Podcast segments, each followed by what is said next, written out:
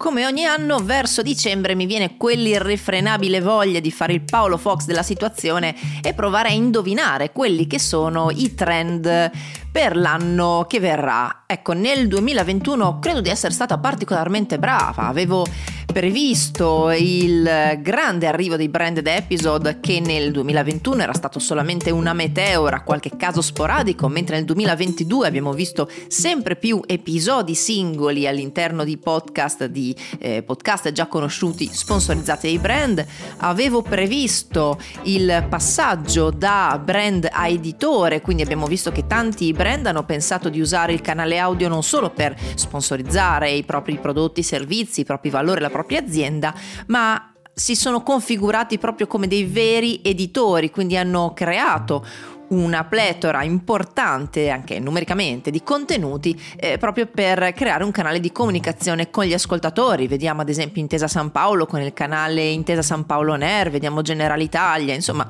vediamo un sacco di questi passaggi da semplice produttore di podcast a editore. E poi il grande avvento delle serie orizzontali che stanno diventando uno dei format di riferimento in assoluto, anche se è molto complesso da fare, ma abbiamo visto nel 2022 2 un aumento esponenziale delle serie orizzontali. Questo mi fa molto piacere perché mi fa capire che non sono quella mai che ti leggerà i tarocchi, ma del branded podcast, del podcast ancora qualcosa ne capisco perché io sono Paolo Fox? No, sono Rossella Pivanti, mi occupo professionalmente di produzione podcast, lo faccio per le aziende e per le agenzie di comunicazione, lo faccio molto volentieri da fine 2017 e direi che insomma sono state tante le aziende che si sono rivolte a me per la produzione dei loro podcast. Quindi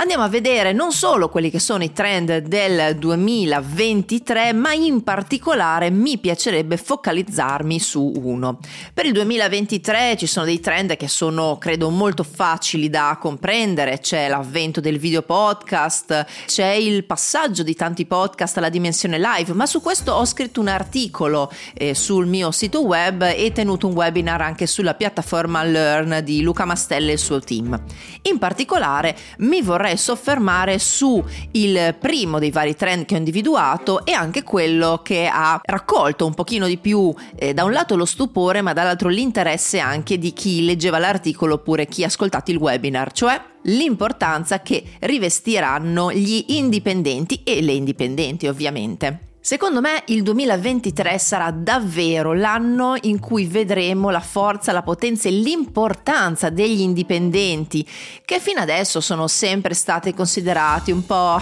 meh, quelle persone che si fanno il podcast in casa, un po' così di qualità scarsa, che hanno il loro piccolo pubblico, che parlano con i loro amici e non è assolutamente così, perché vediamo sempre più indipendenti e sempre più podcaster femmine indipendenti che invece invece stanno veramente creando la loro nicchia e non parlo di numeri piccoli, parlo di numeri davvero importanti. Alcuni di questi indipendenti ormai hanno fatto del podcast la loro professione, vediamo ad esempio Max Corona di Storia di Brand e Brandy, vediamo anche Giampiero Kesten che potrebbe tranquillamente fare il podcaster a tempo pieno per tutto il seguito che è riuscito a creare negli anni. Secondo me in questo senso le case di produzione non dovranno avere paura dei propri competitor in senso stretto, quindi le altre case di produzione, ma dovranno temere veramente l'avvento degli indipendenti. Perché dico così? Per tantissimi motivi. Intanto l'indipendente, zitto zitto, è si è scavato la propria nicchia, si è scavato il proprio pubblico e ha un pubblico molto più verticale. Quindi, se io volessi andare a colpire veramente quel pubblico, io andrei da un indipendente. È vero che sicuramente numericamente parliamo di un pubblico più ristretto, ma qual è il problema? Nel momento in cui questo pubblico è super verticale, super fidelizzato, un messaggio passato attraverso la voce di un indipendente a quel pubblico avrà un impatto molto maggiore, lo vediamo appunto con i branded episode che ad esempio Enel fa con Giampiero Kesten, appunto di cose molto umane che abbiamo già citato prima, ma lo vediamo in tantissimi casi. Dall'altro lato gli indipendenti hanno una freschezza comunicativa e un linguaggio molto più libero di quello delle case di produzione, perché l'indipendente si può permettere delle libertà che quando sei sotto l'occhio appunto vigile dei media ti puoi prendere un pochino meno, perché possono toccare temi anche un po' più scomodi, possono parlare con un linguaggio molto più personale, molto più vicino agli ascoltatori e alle ascoltatrici rispetto a delle case di produzione che ovviamente si devono tenere un pochino più alte anche a livello proprio di registro linguistico e di argomenti. E poi gli indipendenti sfondano completamente l'algoritmo, mentre le case di produzione ovviamente devono stare anche a quello che l'algoritmo chiede, l'algoritmo soprattutto delle piattaforme di ascolto vuole eh, delle puntate costanti continuative, quindi vai coi daily, vai coi news, vai coi podcast quotidiani, che però a volte rischiano di così trattare l'argomento in maniera un po' superficiale. L'indipendente se ne frega dell'algoritmo perché l'indipendente lavora sulla propria nicchia. Ecco perché la community insieme agli indipendenti saranno la vera forza. Le case di produzione in pochissimi casi creano delle community veramente fidelizzate perché tu a chi ti affezioni? Ti affezioni a una persona, ti affezioni a un volto, ti affezioni a un, a un brand perché di per sé la casa di produzione che faccia podcast editoriali per sé, che faccia podcast per i propri clienti, brand e così via,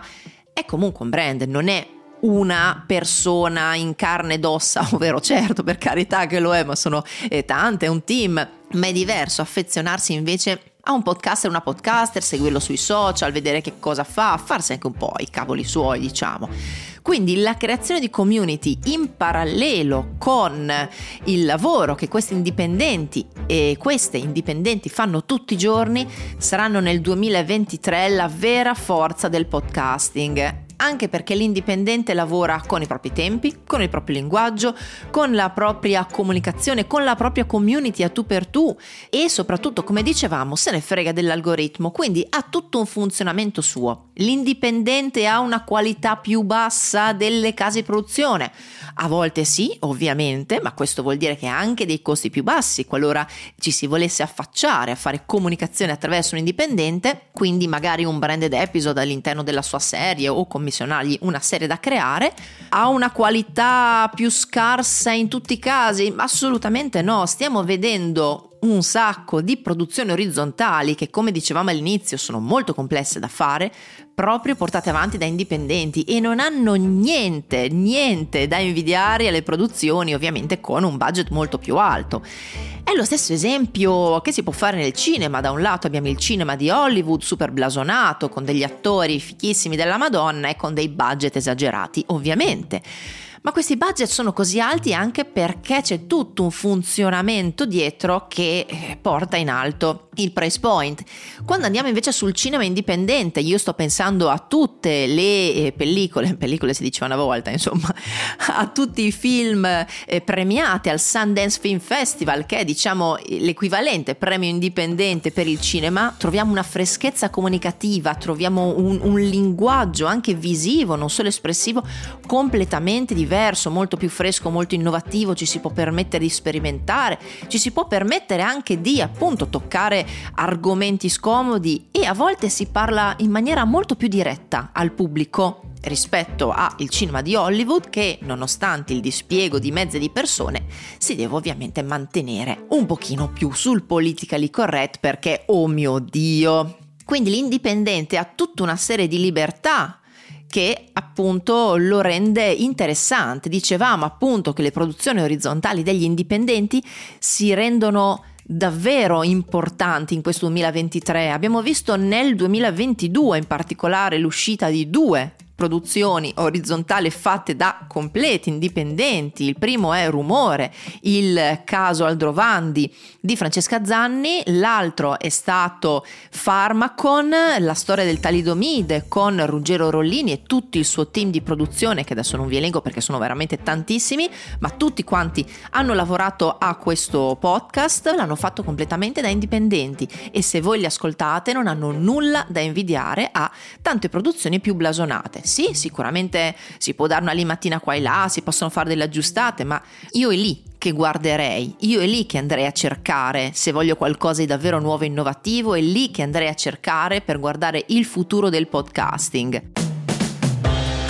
Vediamo se anche quest'anno le mie arti divinatorie di Mago Telma ce la fanno a prevedere il futuro di questo settore, di questo ambiente. Per il resto io vi mando al mio sito web rosselapivanti.it che è bellissimo e super pieno di articoli sempre di più dove potrete trovare sia l'articolo riguardante questa puntata di blog ma anche tutti i trend del 2022 per vedere poi insomma se eh, ci ho indovinato a pieno o meno e sbirciare tra i trend del 2023. Io vi aspetto in questo podcast come ogni lunedì. Un bacetto, ciao!